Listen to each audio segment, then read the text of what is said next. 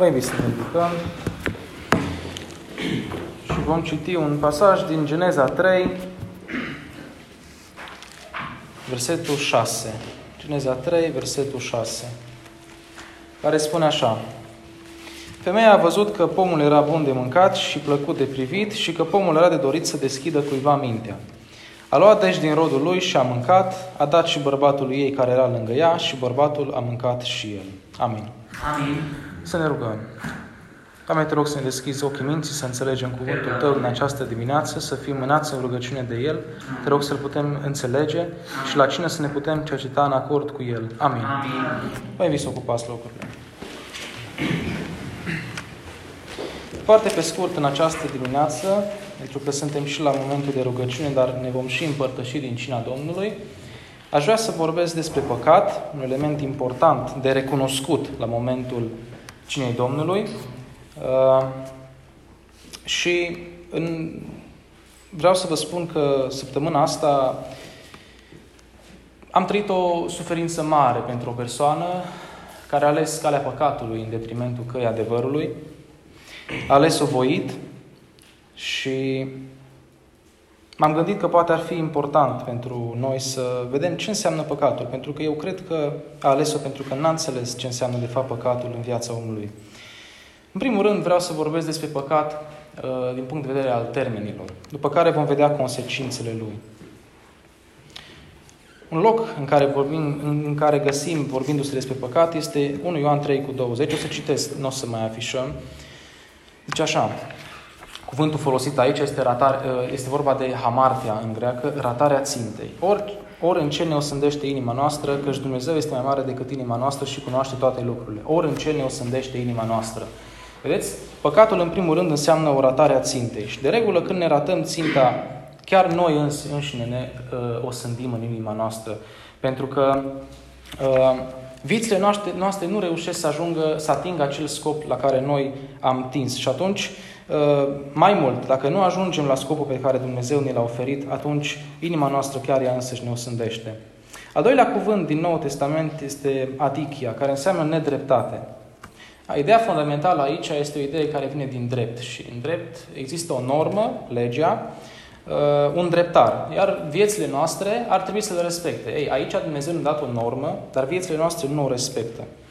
Uh, este o nedreptate. Putem să transferăm, de exemplu, este un principiu, un drept, care zice dreptul este arta binelui și a echității. Adică să dai fiecăruia ceea ce îi se cuvine. Noi, deși ar trebui să-i dăm lui Dumnezeu slavă, ceea ce îi se cuvine lui, noi nu dăm acest lucru. Da? Și facem o nedreptate în sensul acesta. În loc să manifestăm iubire, uitați-vă în jurul dumneavoastră, manifestăm ură. În loc să manifestăm înțelegere, manifestăm ceartă. Da? Al treilea cuvânt este greșeală. Roman 5 cu 15. Dar cu darul fără plată nu este ca și cu greșeala, zice Pavel. Da? Imaginea pe care trebuie să o folosim aici ca să înțelegem este ideea unei căi, calea lui Dumnezeu.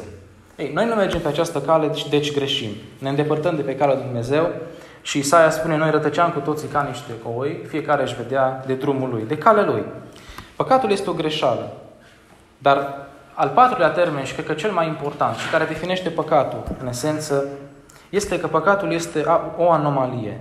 Și acum vă îți întreba cum adică o anomalie. 1 Ioan 3 cu 4 zice așa, oricine face păcat, face și fără de lege și păcatul este fără de lege. Cuvântul folosit aici este anomia. Nomia este ceva normal. A, nomie, anormal, o anomalie, ceva care este în afara rațiunii.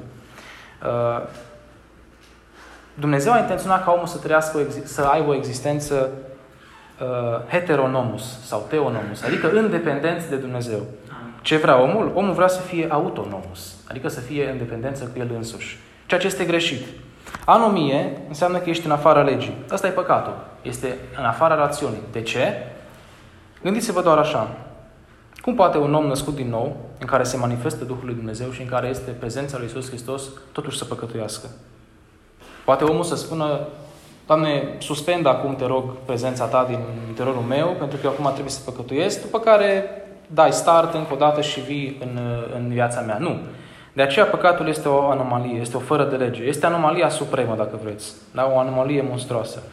Și pentru că știm lucrurile astea și știm că păcatul este ceva atât de neînțeles, dar care e atât de prezent în viețile noastre, Haideți să vedem care sunt consecințele lui. Prima consecință este că păcatul înstrăinează omul de el însuși. Și am citit acest pasaj din Geneza și vă merge la următorul verset care zice Atunci li s-au deschis ochii. La amândoi au cunoscut că erau goi, au cusut la o altă frunze de smochin și și-au făcut șorțul din ele. Păcătosul a trebuit să se acopere înainte de Dumnezeu. Da? A fost o dezbinare în interiorul lui. Când ești convins de păcat, tu ca creștin experimentezi o divizare în tine însuți. Uh, pentru că e un, e un simțământ al rușinii și al aversiunii față de tine însuți. Da? Atâta, atâta timp cât Hristos nu se află în viața ta, atâta timp cât El nu domnește în viața ta, tu vei simți întotdeauna vina păcatului, regretele, depresia, pentru că păcatul aduce o dezbinare cu tine însuți. A doua consecință, înstrăinarea dintre o persoană și alta. Nu doar că te înstrăinezi de tine însuți, te înstrăinezi și de ceilalți. Geneza 3 cu 12, uitați ce zice. Omul a răspuns, femeia pe care mi-ai dat-o tu ca să fie lângă mine, ea mi-a dat din pom și am mâncat. Imediat, întreaga relație pe care aveau Adam și Eva s-a destrămat din cauza unui singur păcat. Păcatul duce spre lipsă de armonie, alunecă în discordie și în oglindă, prin răscumpărarea lui Dumnezeu, noi reclădim relațiile pe care le-am pierdut din cauza păcatului. Dacă dorim să evangelizăm lumea prin biserică, trebuie să ne asigurăm în primul rând că bisericile noastre sunt locuri unde oamenii găsesc înțelegere, unde oamenii găsesc dragoste. Dacă nu, nu avea decât atitudinea păcătoasă pe care a avut-o și Adam. Femeia care mi-a dat-o, aia, asta m-a împins la păcat. A treia consecință, înstrăinarea dintre om și mediul său. Geneza 3 cu 17. Zice, blestemat este acum pământul din pricina ta. Omul și ordinea au fost create să funcționeze în armonie. Omul supunând-o și lucrând-o. Dumnezeu a dat în stăpânire tot pământul. Apoi, prin păcatul lui, omul a distrus și pământul odată cu el. Și asta e o a treia consecință a păcatului. A patra, înstrăinarea și cea mai importantă, înstrăinarea dintre om și Dumnezeu. Poate că celelalte ar mai fi fost înțelese, dar înstrăinarea între om și Dumnezeu este cea mai gravă consecință a păcatului. Pentru că ce face Adam după ce păcătuiește? Se ascunde de Dumnezeu. El a, fă, el, el a fost cu Dumnezeu, acum câteva momente era cu Dumnezeu și acum totuși se ascunde de El. Acest om fusese atât de lucid înainte și acum totuși se ascunde de El. El crede că Dumnezeu nu poate să-l vadă în spatele unor frunze. El crede că Dumnezeu nu-l poate vedea în spatele unor copaci din grădină. Da? Omul e în aceeași poziție, e tot acolo, dar se ascunde de Dumnezeu. Asta pentru că păcatul l-a înstrăinat pe om de Dumnezeu. Acum, uh, suntem în fața cinei Domnului în această dimineață. Și cel mai important lucru la cina Domnului este să recunoaștem păcatul și să înțelegem jertfa lui Hristos. Dacă nu vom recunoaște păcatul, ne vom duce ca niște boi la tăiere. Pentru că în felul acesta uh, nu, nu, nu, nu, nu, nu recunoaștem că în noi există o problemă. În noi există o problemă existențială, încă de la naștere și până când murim. Această problemă însă o poate rezolva Dumnezeu. El ne poate remonta în starea în care eram, El ne poate da Duhul lui Cel Sfânt și ne poate face ca, poate face ca toate acele regrete pe care vedeți dezbinarea care se produce în interiorul omului, aceste regrete să dispară. Și pentru că suntem la cina Domnului, noi trebuie să ne înțelegem, să înțelegem lucrurile acestea și să ne mărturisim păcatele înaintea Lui. Chiar dacă nu facem cu voce tare, trebuie să o facem în gând. Pentru că împărtășindu-ne din această masa Domnului, noi să putem să găsim și să ne amintim încă o dată de jertfa lui Iisus Hristos.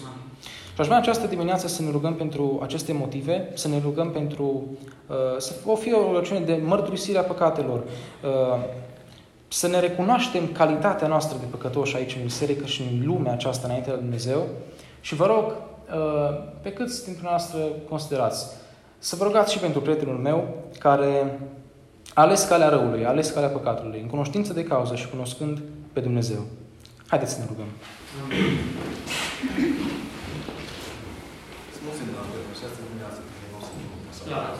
Mulțumim pentru prezența, Doamne, și pentru ce ce sunt. Să